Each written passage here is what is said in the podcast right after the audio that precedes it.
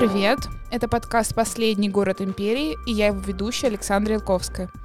Хочу для начала сказать, что безумно рада тому, что, несмотря ни на что, этот второй сезон состоялся и до сих пор идет. Спасибо, что остаетесь с нами, нам это очень важно. Выпуск, который вы сейчас услышите, необычный. Это коллаборация. Первая, кстати, с подкастом, и вторая с мурманским проектом. Вместе с Диной и Дашей, авторами и ведущими самого северного книжного подкаста «Лёд и книги», мы пишем этот выпуск в мурманской научке. По-моему, очень символично, не правда ли? Привет, девушки! Привет-привет! Всем привет! Давайте для начала познакомим наших слушателей с вами. Барышни, расскажите о себе в нескольких предложениях. Мы знаем, что вы занимаетесь не только подкастом, поэтому не стесняйтесь, рассказывайте про другие ваши проекты. А, ну, меня зовут Даша. А, помимо того, что я являюсь соведущей подкаста «Лёд и книги», я, в принципе, человек такой активный, во всяком случае стараюсь таким быть, поэтому часто принимаю участие в разных мероприятиях. Не скажу, что я как, как в качестве организатора, но как участник точно. Ну, например, участник книжного клуба «Переплёт», который вообще на базе Мурманской областной научной библиотеки. Вот, мне очень безумно это нравится, потому что одно дело писать. У меня есть свой блог в Телеграме, да, но другое дело еще и вживую пообщаться с людьми, обсудить какие-то книжки, ну и вообще поговорить на темы, которые тебе интересны, тоже очень-очень здорово. Вот. Я вообще гуманитарий от природы, и моя жизнь, в принципе, с книгами связана, я с книгами каждый день. А сама я работаю в архиве, так я еще помимо книг еще с архивными документами живу, можно так сказать. Поэтому здесь, ну вот... Если в пару слов, да, вот так вот. По-моему, замечательно, только нужно название телеграм-канала. А, «Книги и север в душе». Класс. Прошу. Да, но я чувствую, что мы тут все точно собрались гуманитарии, я тоже из этой сферы. Меня зовут Дина. А если говорить про мои книжные проекты, то я веду канал в Телеграме, он называется «Книжный странник». И а, кроме моего любимого подкаста «Лёд и книги», я делаю еще один подкаст, он называется «Bookstore». А, я его делаю вместе с нижегородской книжной обозревательницей Валей Горшковой. И там мы рассказываем про книжные новинки и популяризируем, ну, во всяком случае, стараемся, независимые книжные магазины и маленькие издательства. А вообще я работаю в музее, вот у нас такой с Дашей коллектив историков, можно сказать. Я научный сотрудник Музея истории города Колы. И, кстати говоря, мы, по-моему, с вашим подкастом запускались вместе. Практически, да. Я сейчас, да, поясню. Музей Колы тоже делает подкаст. Ну, я так говорю, музей Колы. На самом деле, я в музее Колы делаю подкаст. Правильно, не скромничай. Да. Он называется «Три дома и церковь», и он посвящен как раз истории Колы. Колянам. И колянам в том числе, кольским семьям. И мы как раз запускались, мне кажется, почти одновременно. И я подумала, блин, как классно, что два таких краеведческих подкаста запускаются в одно время. Это прям прикольно. Это правда. Вообще у нас еще и темы очень созвучные. Мне кажется, что вот эта идея о том, что хорошие мысли, хорошие темы витают в воздухе, она вот как нельзя, кстати, показана в наших этих проектах.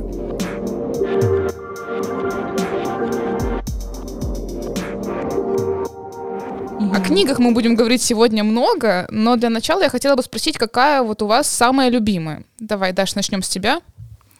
Я на самом деле очень долго думала, что сказать на этот вопрос. И придумала только то, что я скажу три, наверное, моих последних любимых книги, которые вошли в мой личный топ этого года.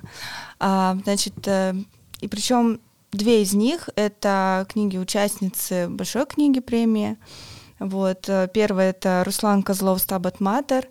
Очень интересная книга, которая, ну, действительно, как, собственно, некоторые читатели сказали, что ты ее прочитаешь и потом надолго не сможешь про нее забыть. И действительно так, потому что эта книга и учит, и рассказывает о милосердии. Там в мире что-то вообще непонятное творится, дети болеют неизлечимой болезнью, вот, взрослые всячески пытаются им помочь, справиться с их болью. Эта болезнь, она как раз-таки связана с этой болью, то есть это не какой-то вирус, это какая-то такая вот неврология безумная, то есть действительно вот... читать было тяжело, но при этом книга, она проникнута какой-то такой добротой. Вот. То, чего сейчас нам не хватает в мире, да, мне кажется. То есть она сначала mm-hmm. начинается в какой-то такой атмосфере, не знаю, Гарапо, я бы даже так сказала, потому что там сама эта больница, больница хоспис находится в таком каком-то старом особняке там, девятнадцатого века, вообще какая-то страшилка, не, не знаю что. Вот. А потом это все заканчивается как бы вот чем-то таким вот, конечно, интересным, светлым, ну, совсем не похоже на Тима Бёртона, я бы так сказала. Вот. Вторая книга — это Дмитрий Данилов, «Саша, привет!». Вот. Маленькая книжка, которая вот засела надолго, наверное, в моей голове, потому что она тоже рассказывает про непростую жизнь. В данном случае главный герой э, попадает в необычную тюрьму. Все это происходит как бы в России, но мы понимаем, что в России как бы выдуманной. Вот. А, значит, э, каждый день он вынужден э, как бы э, понимать, что он может умереть, потому что ему необходимо проходить специальный путь под дулом пулемета, которого зовут Саша. Вот. И выстрелит или не выстрелит. Ну вот это вопрос. Ну, ты умеешь да. заинтриговать. Да. И третья книга — это уже зарубежная писательница. Она известна по книге «Американская грязь» Дженин Камминс. В отличие от «Американской грязи», здесь она уже рассказывает свою личную историю. Это настоящий true crime, потому что здесь она рассказывает про историю своей семьи. Называется книга «Мост в небеса. История убийства моих сестер и его последствия для моей семьи». Вот. Книга действительно, я даже сейчас вот говорю, мне уже прям, я, наверное, сейчас расплачусь, потому что на самом деле э, она, ну, настолько вот... Э, при этом она не написана для того, чтобы читатели рыдали, да, я читаю эту книгу. Она написана как раз-таки для того, чтобы, э, как сказать, устами, что ли, жертв показать, какова правда, да, потому что... К сожалению, во всей этой истории во многом обвиняли их родного брата. Вот, то есть, что, возможно, многие считали, что это он там повинен в этом, но на самом деле история не настолько, ну, не такая, как все думали. И вот она действительно, ну, получив, конечно, разрешение и согласие, согласие родственников, она вот рассказывает эту историю. Я ее читала, ну, наверное, давно я не читала за сутки, но буквально вот я утром начала, вечером закончила, потому что она прям действительно не отпускала. Это новинка от э, издательства «Синбад», поэтому очень-очень советую. Мне кажется, какой год такие книги. Непростые, сложные, противоречивые. Но спасибо за этот топ. Я думаю, что многим нашим слушателям будет интересно их прочитать. Ну, вообще, кстати, жанр true crime, он сейчас набирает повороты. Ну, во всяком случае, в России, в Америке так уже давно, как бы этот жанр уже так, он как бы популярен. И как раз-таки писательница, вот она этому жанру придерживается. Я читала совсем другую книгу, сейчас я не буду, конечно, очень сильно о ней говорить, но просто скажу, что даже сейчас художественные книги, которые написаны в стиле true crime, они вдохновляются подкастами, которые делаются вот в этом жанре. А таких как бы подкастов все больше и больше сейчас. Это такая вот ниша у нас, вот, как мне кажется, в нашей действительности, в российской, еще пока не занята. Так что вот вам еще и лайфхак, почти бизнес-план. Да. Четвертый подкаст, да? Идея для стартапа, да, как да, говорится. Да. Дин, давай про твою любимую книгу, можно про несколько. Да, как ты понимаешь, невозможно спросить ведущего книжного подкаста, попросить его назвать одну любимую книгу, это невозможно. Я тоже подготовила три, потому что, ну, одна любимая книга — это вообще что такое? На самом деле я тут недавно участвовала в таком флешмобе в Телеграме, называется «Портрет читателя в книгах», и мне нужно было придумать сорок книг, не обязательно своих любимых, но которые как бы описывали, может быть, там, меня, мою жизнь, какие-то грани моей личности. Я поняла, что и сорок — это тоже мало. Ничего себе, даёшь восемьдесят. Неожиданно. Ага. Вот, ну да, конечно, про сорок книг я говорить не буду. Три книжки, наверное, такие самые любимые на данный момент. Первая книга — это, разумеется, «Тайная история» Донны Тарт. Если нас сейчас слушают постоянные слушатели подкаста «Лёд и книги», они я знают... Я просто киваю головой, это не видно. Да, что я «Тайную историю» упоминаю, ну, почти всегда, почти в каждом выпуске, потому что настолько сильно я ее люблю. Это такой прекрасный, можно сказать, университетский роман про... некое сообщество, закрытое элитарное сообщество в одном из американских колледжей, а, и про некое убийство, которое произошло внутри этого сообщества, и про последствия этого убийства, про то, как это событие повлияло на а, всех членов этого закрытого клуба, скажем так. Вот. Но «Тайную историю» часто позиционируют как детектив. Сразу хочу сказать, что это не детектив, потому что кто убит и кто убийца мы узнаем буквально на первой странице, но от этого не менее интересно читать эту книгу дальше. Мне как историку, конечно, очень близки отсылки к античности, которые там есть, отсылки к философии, к истории. Ну, вообще, на мой взгляд, это такая книга об одиночестве, вот, и о поиске своей... ну, какого-то своего сообщества, своей семьи, о том, как это бывает сложно и с какими трудностями мы сталкиваемся на этом пути. А, вторая книга — это польская писательница Ольга Токарчук. А, книга называется «Бегуны». А, это, по-моему, Нобелевская премия то ли двадцатого, то ли двадцать первого года, точно не помню. Но, в общем, да, а, за эту книгу, в частности, Ольга Токарчук получила Нобелевскую премию. А, я эту книгу читала в двадцатом году, во время пандемии, во время изоляции, сидя дома. И, конечно, это был такой интересный контраст, потому что книга на самом деле про путешествия. То есть на первый взгляд может показаться, что это такой тревелог, как бы путевые заметки лирической героини, которая путешествует по миру в поисках себя и записывает э, обрывки разговоров, которые она нечаянно подслушала, э, или какие-то свои мысли, которые ей пришли в голову. Но на самом деле это только первый слой. Э, за этим кроется такое достаточно глубокое исследование природы человека, человеческой души, э, но написана при этом книга очень увлекательно. То есть она тоже читается буквально, ну, за как бы несколько дней, на мой взгляд. И э, Третья книга, третий роман — это «Пиранезия» Сюзанны Кларк. Вообще Сюзанна Кларк известна своим э, фэнтези-романом, который называется «Джонатан Стрэндж и мистер Норрелл». Э, это такой огромный, там, тысячестраничный, по-моему, ну ладно, может быть, восьмисотстраничный mm-hmm. роман э, про э, магию в э, Англии, в альтернативной Англии викторианской. Э, А, соответственно, «Пиранезия» — это книжка другого толка. Это, ну, тут даже сложно говорить о сюжете, чтобы не заспойлерить, потому что начинается все очень мистическим образом, очень загадочно, то есть мы вместе с главным героем просыпаемся в каком-то очень непонятном месте, то есть это какой-то большой зал или даже скорее большой дом с колоннами и статуями, в котором нет ничего, есть только вода, колонны, статуи и все. И постепенно мы, собственно, с главным героем узнаем, что же это за дом, мы узнаем историю нашего главного героя, нашего главного персонажа.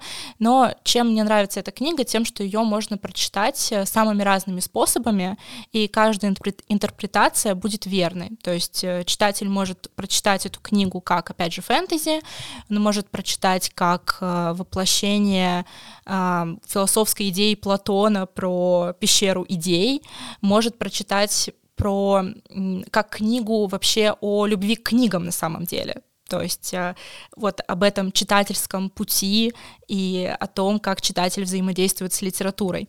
То есть это очень интересно, трактовок очень много, и каждый читатель может выбрать свою.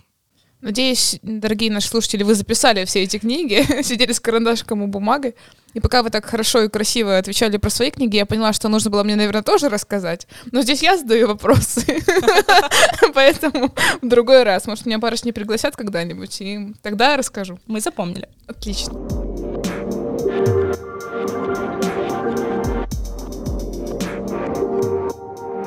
А теперь поговорим о книгах, которые печатались в Мурманске. Я тут даже несколько принесла, но об этом чуть-чуть позже. Значимо, что в пятьдесят восьмом году начало свою работу Мурманское книжное издательство. Для чего оно было создано, на ваш взгляд? Ну, как бы, если мы обратимся к источникам, да, официальным, то основным направлением был выпуск кривеческой литературы, да, различные тематики, но также вот еще упор был на производственную литературу. Это, в принципе, в советское время было очень популярно, и фильмы очень часто выпускались, кстати говоря, производственные. Вот сейчас, вот честно, мы как-то с коллегами задумались, а вообще существуют ли производственные фильмы современные у нас сейчас на российском как кинематографе? Как будто бы нет. Да. Я видела, кстати, первый профориентационный кинофильм, буквально вот университет наш анонсировал это, не знаю, вчера или сегодня был пост про это, тоже чему я вот удивилась. Приятно, интересно, как бы, не знаю, сам, сама еще не смотрела, но вот именно производственное, как бы, вот современное, я такого не видела. Поэтому и книжное издательство было ориентировано на такое, то есть краеведческая литература, да, для раскрытия основных вот сфер, сторон жизни вообще Мурманска и края. Ну, я еще, правда, находила и читала, что есть также какой-то пласт детской литературы и учебной литературы. Вот насчет детской можете подробнее рассказать? Да, мне кажется, что в доме, наверное, ну, почти каждой мурманской семьи обязательно были детские книжки, которые были выпущены Мурманским книжным издательством. Ну, например, замечательная книжка самских сказок «Семилетний стрелок из лука». Вот э, я до сих пор, наверное, каждый раз, когда натыкаюсь на эту книжку там где-нибудь в библиотеке э, или там у кого-то в книжном шкафу, когда я у кого-то в гостях, на меня сразу такая волна ностальгии накатывает, потому что у меня в детстве была эта книжка, и это была одна из моих первых книжек. Я, собственно, училась читать на самских сказках, что довольно необычно. И эта книга, она была выпущена Мурманским книжным издательством. Также у них есть замечательный сборник поморских сказок. Он называется «Птичка, железный нос, деревянный хвост». И это сборник сказок именно терских поморов, которые живут на Терском берегу Кольского полуострова. У них, у Мурманского книжного издательства, была еще одна книжка на самскую тему. Это «Богатырь Ляйне». Очень такая красиво изданная книга. И, наверное, здесь стоит сказать, что все эти три книги были отмечены на всероссийском конкурсе, который называется «Искусство книги». И вот, собственно, «Семилетний стрелок из лука» в тысяча девятьсот девяносто первом году получил диплом третьей степени именно за искусство оформления и издания книги. В девяносто втором году вот, «Птичка, железный нос, деревянный хвост» получила диплом второй степени, а «Богатырь Ляйне» еще аж в тысяча девятьсот семьдесят первом году э, тоже был, в общем, отмечен на этом э, конкурсе. Вот. Но Мурманское книжное издательство издавало не только э, литературу местных авторов. Э, в частности, э, я помню, что у меня э, в домашней библиотеке э, был сборник, э, такое небольшое собрание сочинений Михаила Булгакова, и вот, готовясь к сегодняшнему подкасту, я увидела, что вот именно то издание, которое было у меня дома, э, выпущено именно Мурманским книжным издательством. Для меня это было откровение, потому что я думала, ну, ну Булгакова вряд ли в Мурманске издавали, ну, наверное... Ну да, в Москве, наверное. Ну, скорее всего. Но нет, именно вот это издание, э, у меня была э, дома книжка точно «Белая гвардия», оно было выпущено в Мурманске, и, в общем-то, Мурманское книжное издательство и много детских книг тоже издавало не только местных авторов, например, «Доктор Айболит» был тоже издан у нас в Мурманске, «Дядя Федор, пес и кот» Успенского, мой любимый «Волшебник изумрудного города» Волкова со всеми продолжениями. Ну и, наверное, таким тоже ярким событием было издание книги Ершова «Конёк-горбунок». А, тоже была она у меня дома. Да, у меня тоже была. Вот. И тоже, кстати, эта книга в тысяча девятьсот восемьдесят втором году была отмечена поощрительным дипломом на том же самом конкурсе «Искусство книги». Так что, э, в общем-то, наше Мурманское книжное издательство действительно работало, э, ну, Во, на всех фронтах, скажем так. Это правда. Я еще читала, что на ВДНХ была отдельная выставка, там были панели разного рода издательств, и наша тоже несколько раз там отмечалась разными премиями, так что действительно признание, можно сказать, было. Я даже вот вычитала, что за все время работы, закрылось оно там в девяностых, когда обанкротилось, обанкротилось, было издано порядка двадцати одного миллиона экземпляров. Мне кажется, для города это очень много. И жаль, что сейчас мы не можем таким похвастаться. Да, но надо сказать, что издательство, оно существует до сих пор. А, то, что вот в девяностые годы, по-моему, в девяносто пятом году оно действительно закрылось и а, обанкротилось, но было закрыто именно государственное издательство, то есть его а, выкупили частные лица, и сейчас Мурманское книжное издательство тоже живет. Конечно, у него уже не такие тиражи, как раньше, но, тем не менее, как бы свою нишу в городе оно закрывает. Вот, спасибо за ликбез, потому что очень мало информации в интернете, я прошу исправить эту ситуацию. Ну вот, кстати говоря, по поводу тиражей, да, я очень удивилась, когда э, готовилась и увидела, что на Озоне очень много книг Мурманского книжного издательства продается сейчас. И причем... То есть современных со... ты имеешь в виду? И советских. А, и советских тоже. Причем угу. даже, вот я как раз-таки... вот первая вот эта линейка, первая страница, были как раз советские издания. То есть и Айболит там был, и, собственно, были все вот там вот Зощенко, вот то, что выпускали наше издательство, и Гиде Мопассан. То есть там очень много всяких вот именно восьмидесятых, семидесятых годов.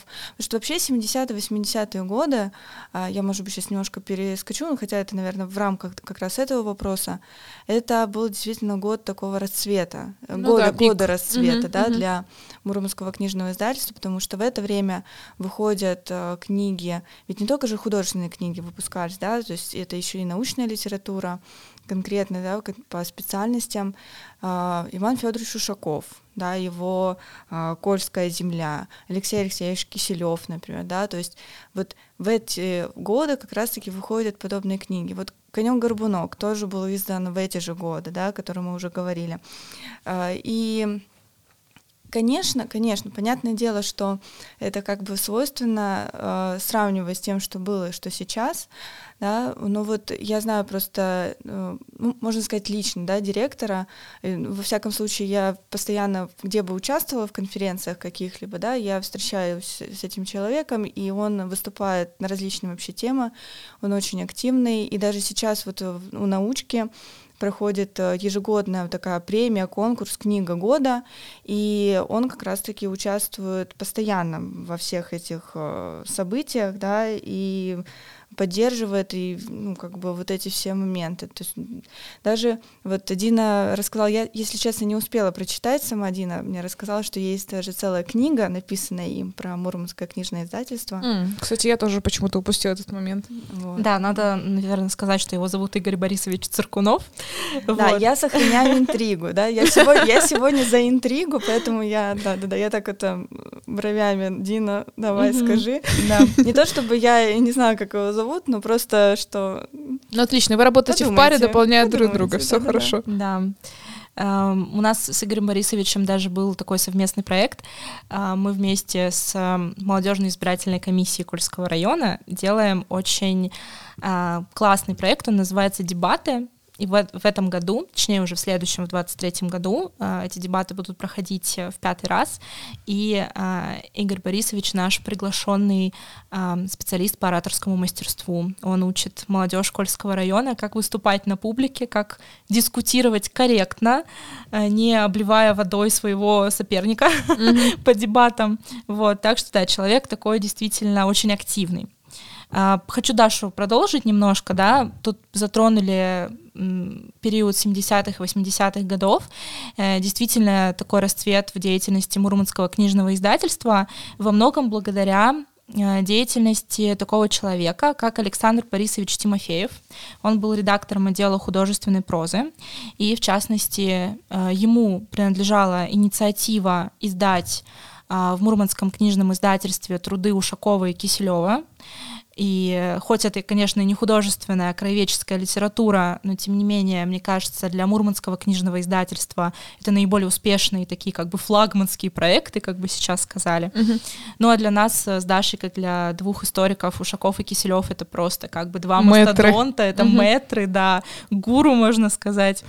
Вот. Ну и благодаря деятельности Тимофеева была запущена серия, которая называлась «Русский зарубежный рассказ», и, в частности, там Мурманское книжное издательство издавало не только русских авторов, но и, например, рассказы Киплинга, Эдгара По, Гида Мопассана, Карла Чапека.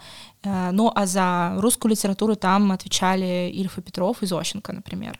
То есть, вот, мне кажется, вот именно тот период, когда наше издательство издавало еще и зарубежную литературу, да, действительно, ну, этот период был таким кульминационным. Отличное завершение этого блока, но я все-таки хочу помучить Дашу и уточнить, какие у нее в детстве были книги Мурманского издательства, или, может быть, есть до сих пор. Ну, не у меня лично, у бабушки с дедушкой, и когда я вот готовилась, тоже так же, как и Дина, удивилась, что на самом деле это все были книги Мурманского книжного издательства. Вот первое, что, значит, попалось мне на глаза, я поняла, что вот пазл сложился, это «Айболит». Вот. А второй пазл был с Зощенко, да, вот это вот ярко-зеленая такая обложка, интересная, то есть, ну, и как бы ее забыть очень сложно на самом деле. Потом сборник стихов Цветаевой, там тоже вот uh-huh. такой был, да. А, то есть на самом деле, мне кажется, большая часть библиотеки бабушки, ну, если убрать Чейза, там, не знаю, допустим, кого-нибудь там еще какие-нибудь детективы уже современные, любовные романы, которые явно Куда были изданы не Мурманским книжным издательством, да. А может то... быть зря, может быть это подхлестнуло тиражи. Да-да. Вот, да-да-да. То, конечно, большая часть библиотеки, как оказалось, да, она была собрана вот благодаря Мурманскому книжному издательству. Так что, дорогие наши слушатели из Мурманска, проверьте свои полочки, мало ли вдруг вы о чем-то не знаете.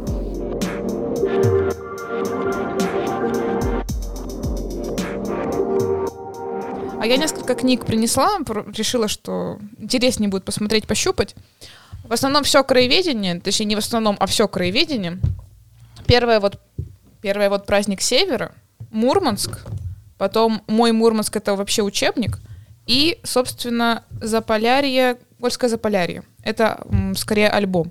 И я тут сделала несколько закладок, думаю, отдать должное немного этим книгам и прочитать несколько моментов.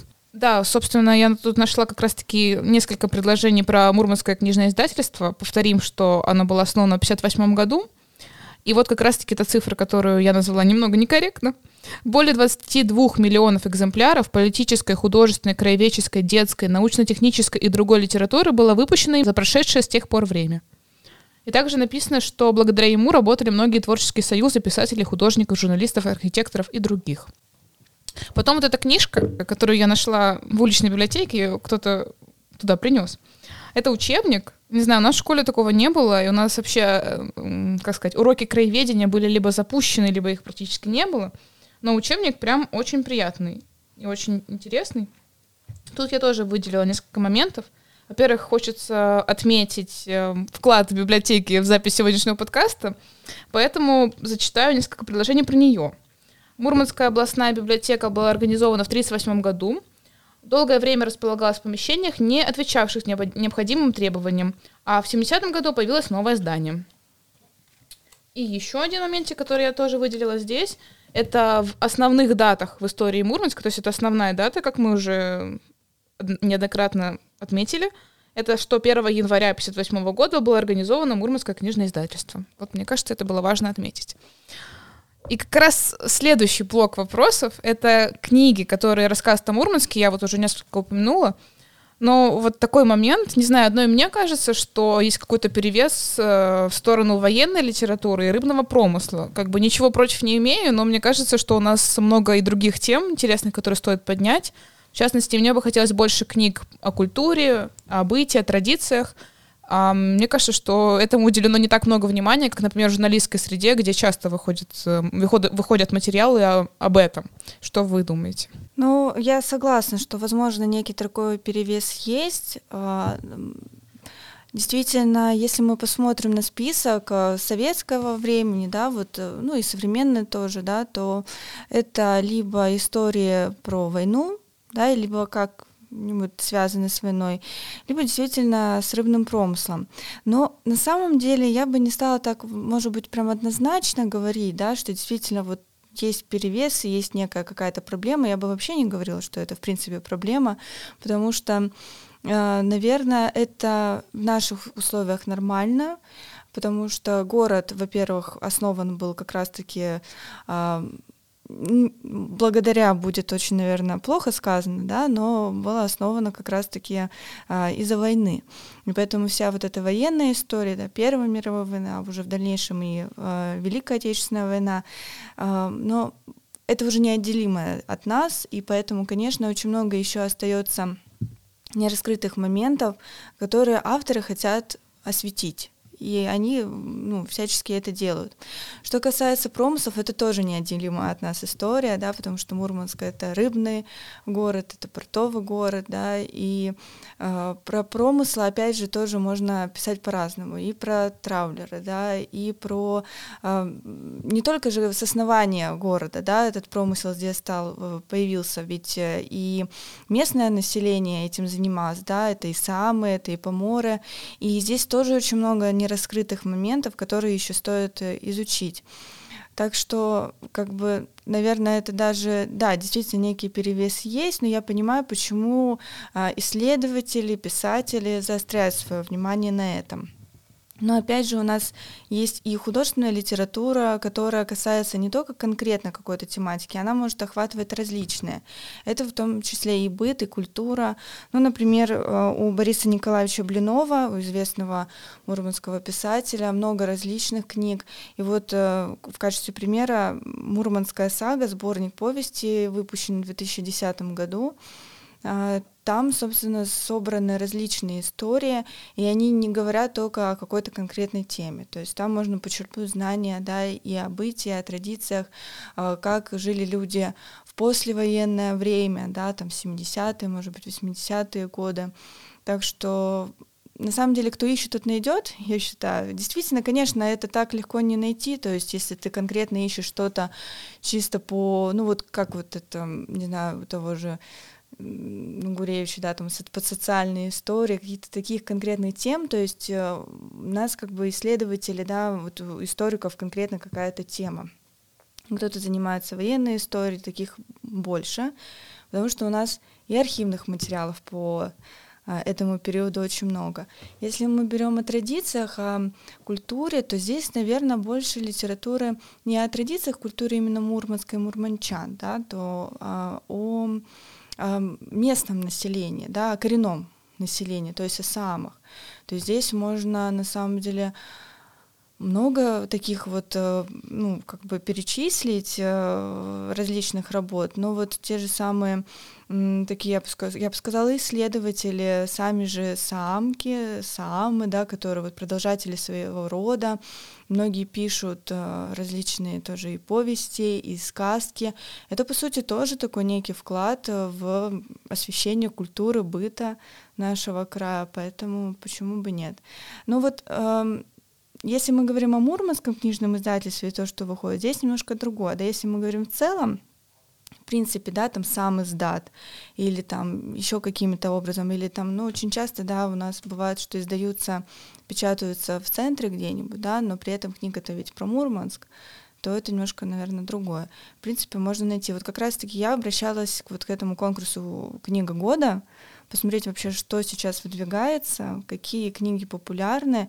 И там, на самом деле, тематическая такая вот разноплановость, потому что и есть и художественная литература, и там не, не именно про, про Мурманск, да, там есть и фэнтези, и фантастика, конечно, есть и про Мурманск какие-то истории, про край. Очень много именно про край, не конкретно про город. Есть там про, не знаю, ну вот какие-то отдаленные поселки, та же там Териберка, например, да, там про Варзугу, например. Это тоже очень, конечно, интересно. Так что, в принципе, может быть, их не так много, вот этих социальных, каких-то культурных, повседневческих каких-то тем, но они есть, они, в принципе, существуют. Наверное, может быть, кто-нибудь сейчас, студенты, может быть, слушают, да, вот, и на, на заметочку, пожалуйста, себе там запишите, что вот какие у нас есть темы для исследований. Да, это правда, тоже хотела добавить. Надеюсь, что вы все сидите с листочками, карандашиками, ручками и фиксируете, какие темы не освещены, и будете молодым писателем, кто эту тему осветит. Я бы хотела добавить немножко, сказать, с одной стороны, что, наверное, я бы, вот как даже скорее читатель, читательница, я бы хотела э, увидеть такую больше научно-популярную книгу о Мурманске, потому что у нас есть качественные исследования, и у нас есть много таких глубоких действительно историков-исследователей, которые каждый изучает свою узкую тему, но мне бы действительно хотелось прочитать что-то комплексное, но при этом научно-популярное, да, написанное в таком стиле, больше приближенном к народу, скажем так. Потому что не каждый, конечно, может осилить научную монографию.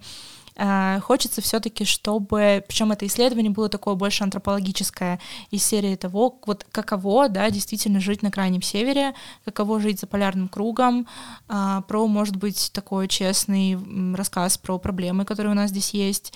Э, мне кажется, это было бы очень интересно. И, ну вот Павел Викторович Федоров, мне кажется, он как бы стремится к этому. У него, например, есть книга «Россия, окруженная водой», которая, мне кажется, вот, ну, близка к такому комплексному исследованию, и написана она в таком, ну, интересном стиле. У Павла Викторовича вообще стиль такой, действительно, очень необычный, интересный. Вот, но все-таки Павел Викторович, он историк такой серьезный, поэтому у него именно очень... все-таки он в науку больше скатывается, да, а хочется все-таки, чтобы этот баланс был соблюден. Ну и еще такое, не знаю, тоже пожелание меня как читательницы, есть, ну, допустим, вот такой писатель, да, Алексей Сальников, и он известен как поэт Урала, и как такой э, человек, который много пишет про Урал, и он известен, ну, таком на всероссийском уровне, и он старается вот свой родной край, э, ну, вот так воспевать. Вот, да, воспевать.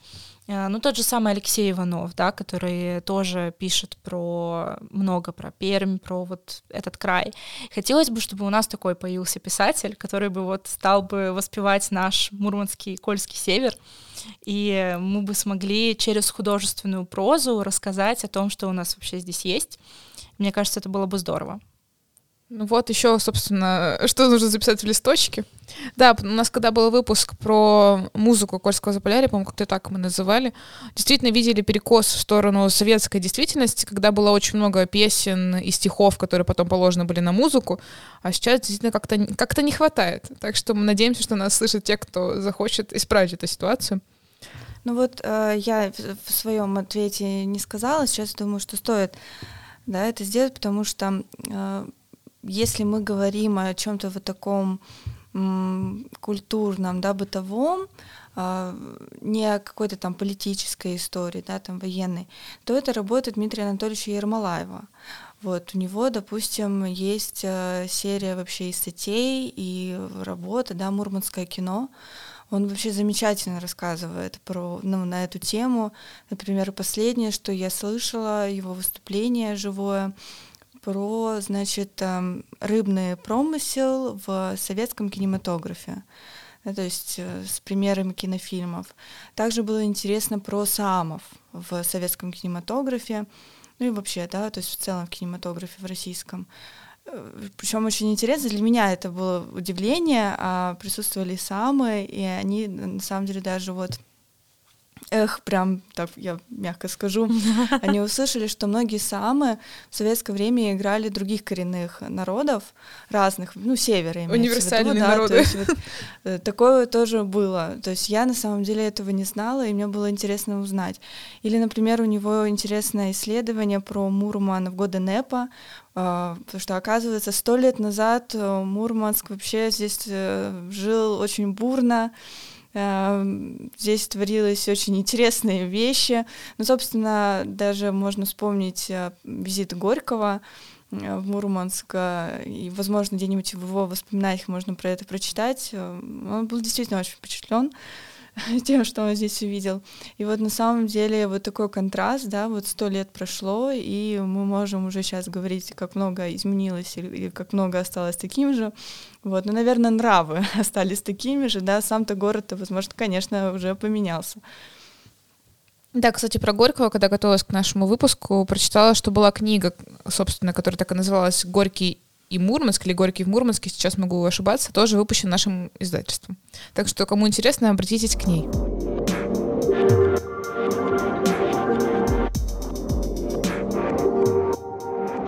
Следующий блок, который мне бы очень хотелось рассмотреть, это отдельный жанр, Это прогулки по городу и альбомы. Вот их, правда, очень много, и современных, и более старых. С чем вы связываете такую их популярность? И хочется еще добавить, что экскурсии по городу даже сейчас, даже среди местных, до сих пор популярны. Вот почему так? Как вы сами для себя понимаете это? Мне кажется, что сейчас, в принципе, Мурманск начинает становиться таким по-настоящему туристическим городом.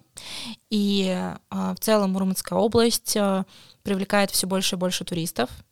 И в связи с этим есть и спрос на экскурсии, на аудиоэкскурсии, на путеводители и на какие-то интересные альбомы.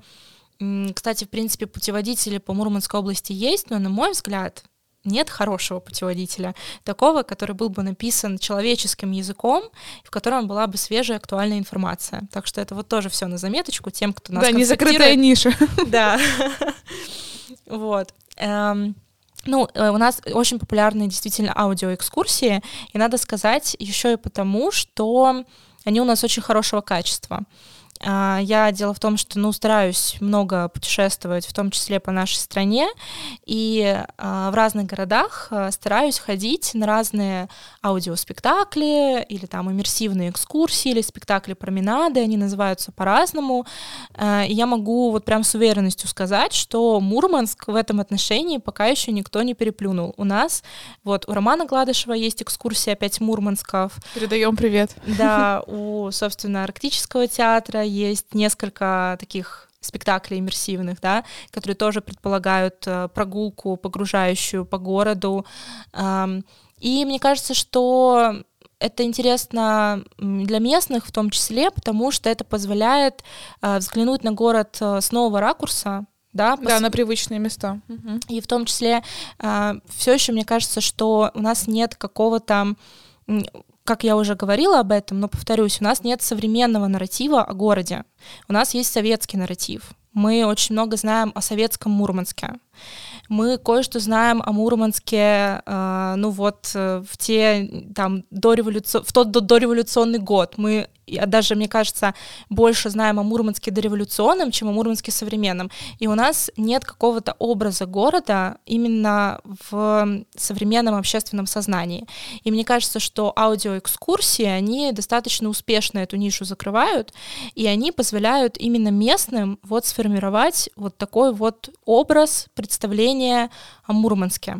Возможно, скоро появится и вот опять же какая-нибудь книга, да, которая может только укрепить это представление. Да, это правда. Недавно слушала тоже подкаст «Простой звук». Если мне не... Да, правильно, «Простой звук». Один из выпусков был немного противоречивый, на мой взгляд, но там была одна хорошая мысль, которая мне понравилась, о том, что у нас сейчас нет идентичности в городе, что она немного размыта. То есть вот у нас есть война, есть рыбный промысел, и есть что-то еще новое, что мы сейчас даже сами не можем сформулировать. То есть мы можем сказать там «Полярный день, полярная ночь», «Северное сияние», но это не характеризует город. И тоже вот в рассказе Даши это было очень четко видно, что иногда есть перекос в сторону всего края. То есть даже когда вот у меня спрашивают знакомые, которые приезжают в Мурманск, что посмотреть именно в Мурманске. И нужно стараться не переключаться мгновенно на Териберку и так далее. Поэтому, да, действительно, нужно сформулировать еще вот такую тему, как, как я сказала, идентичность. И, кстати, об идентичности как раз-таки очень логично вытекает следующий вопрос. Какая книга о Мурманске вам нравится больше всего?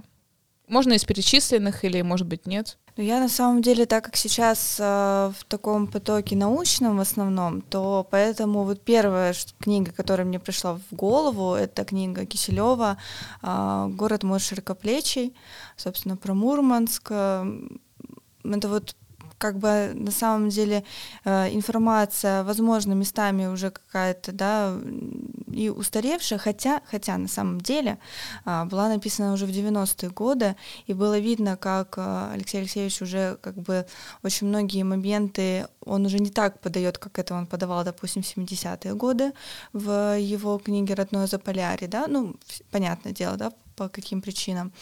Вот.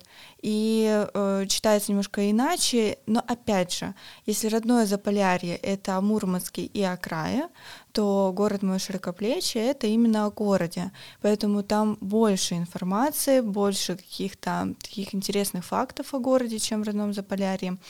Поэтому, наверное, вот первое, что мне действительно пришло в голову, это оно. Из художественного, к сожалению, ничего не могу сказать. Вот, потому что, э, наверное, я еще где-то там вот застыла на уровне Айболита. Почему нет? Дина, у тебя? Ну, я на самом деле снова читер, потому что, во-первых, у меня три книжки, во-вторых, они что ж такое? Не про Мурманск, а про край. На самом деле. Ладно, принимается. Принимается, хорошо. хорошо. Ну, э, первая книга, она, ну, она с огромной натяжкой про, даже про Мурманский край, но тем не менее я поясню. Что ж такое-то? Это книга Алексея Поляринова, которая называется «Риф». Там а, три сюжетных линии, и вот одна из линий разворачивается в вымышленном городе в Мурманской области.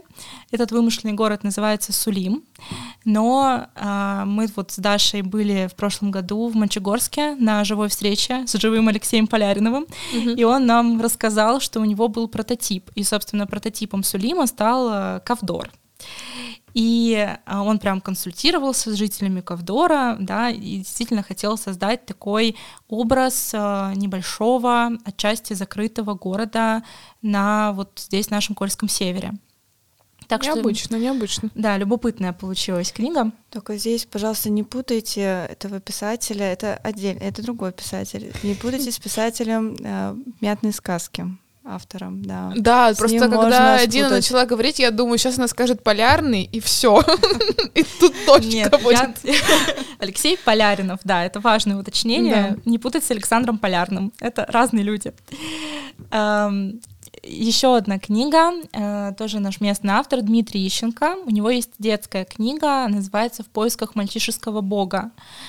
И там про полуостров Рыбачий, про цепь-наволок. Там рассказ о том, как э, мальчик, в общем-то, со своей семьей приезжает э, сюда, на Кольский полуостров, э, на летние каникулы, как ему сначала не хочется сюда ехать, потому что, ну, скучно, э, нет друзей, нет интернета местами, что тут вообще делать, но оказывается, что, в общем-то, есть что делать, и, ну, такой, мне кажется, интересный, интересный взгляд на наш регион.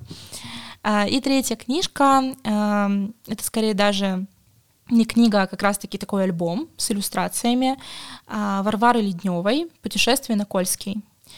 Вот буквально недавно, в начале декабря, в Москве проходила ярмарка «Нонфикшн». Это такое как бы главное книжное событие года. И там была презентация книги Варвары Ледневой. И там это, по сути, такой ее небольшой альбом, но с потрясающими рисунками, где она вот так задокументировала свое путешествие на Кольский полуостров. Мало того, что иллюстрации прекрасные, еще ее истории тоже как бы трогают душу, так что советую обратить внимание. Я чувствую, что нам все равно нужно будет отдельно выписать эти топы, потому что даже я уже не помню начало, какие, какие были в начале книги.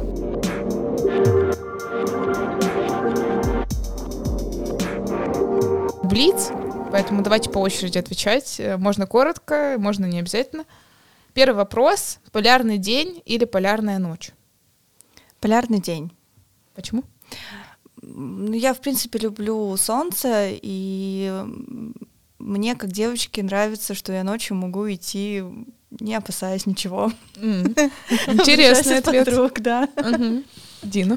У меня будет ответ «Полярная ночь», и у меня будет очень странное пояснение. Дело в том, что я недавно переехала и до сих пор не могу повесить шторы у себя в квартире, поэтому в полярный день мне очень тяжко. Вот, поэтому «Полярная ночь». Интересно. Ну, мне кажется, ты уже должна собраться с мыслями. Уже пора. Да, да, и все-таки выбрать те самые шторки. Следующий вопрос. Любимое место в городе? Мурманская областная научная библиотека.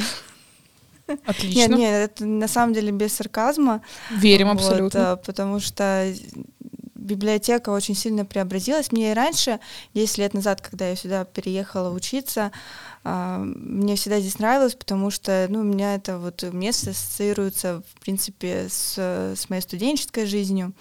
Вот. А теперь здесь еще вот это такое вот культурное пространство, где можно и йогой позаниматься, и порисовать, и попеть, и на пианино поиграть. Так и что, подкаст записать. Да, и подкаст записать, да, поэтому вот, наверное, да, это вот первое. Потому что если так вот посмотреть на мой график вот месяца, наверное, чаще всего я бываю здесь, ну, кроме работы и Амбассадор, дома. Амбассадор библиотеки. Ну, mm-hmm. Отлично. Дина? У меня, наверное, это порт. И всех, собственно, гостей моих, кто приезжает ко мне вот в Мурманск, я всегда обязательно первым делом вожу в порт. Мне кажется, это такое место, которое в целом лицо города во многом, ну плюс выход к воде, выход к ледоколу, красивый вид на морской вокзал. Часто там проводятся разные мероприятия, какие-нибудь ярмарки или фестивали, так что часто там происходит какой-нибудь движ. Это прикольно. Опишите Мурманск тремя словами. Здесь вот только тремя, а то сейчас начнется шесть, девять и все такое. Так что давайте с тремя. Ну, давайте я попробую. Значит, чувствую себя как на экзамене просто. Мы не готовились к этому вопросу, поэтому это вот сплошная импровизация. Экспромт. Ага. Суровый, сияющий, родной. По-моему, здорово. Даша. Даша сделала серьезное лицо. Творческий. Да, творческий, потому что а, здесь, э, хоть что бы сейчас еще не говорили, да, что у нас э, как бы где же наши там пути развития, сейчас их все больше и больше, да, и э, творческих объединений все больше и больше, и площадок, где это можно все вытворять. Поэтому, вот, наверное, да, свежий, как семга, и творческий. Отлично. Сломала систему немного. И финальный вопрос в этом блоке. Мурманчане, они какие? Душевные. На самом деле, да, несмотря на то, что здесь холода, наверное, я вот согласна с этой точки зрения, что чем холоднее, тем горячее сердце. Вот. Тоже ее люблю, такие, постоянно да. говорю.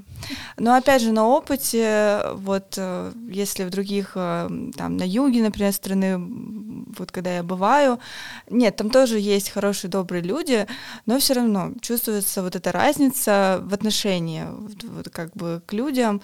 Даже я тут не говорю знакомые, знакомый, незнакомый и прочее, да, то есть даже к незнакомцам мурманчане всегда вот как бы с открытостью и с теплотой.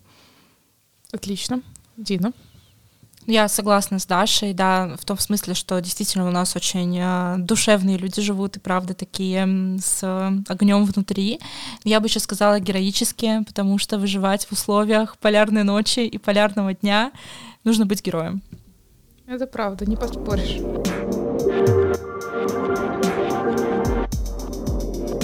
У нас все-таки новогодний, бонусный, праздничный выпуск. Можно много эпитетов подобрать. Пытаемся создать новогоднюю атмосферу, пока она, честно говоря, у меня не чувствуется в душе как-то. Но будем стараться.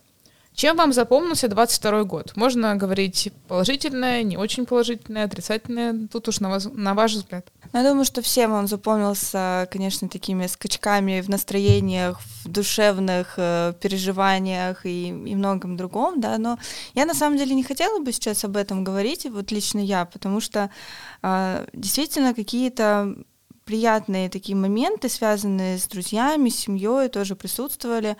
Наверное, самое вот такое вот недавнее, вот буквально свежее, как семга, да, а, это вот, наверное, посещение мастер-класса по кулинарии. Вот э, друзья мне подарили на мой день рождения э, туда, собственно, сертификаты, и это было очень замечательно. То есть это было очень атмосферно, очень здорово. Я считаю, что это такое...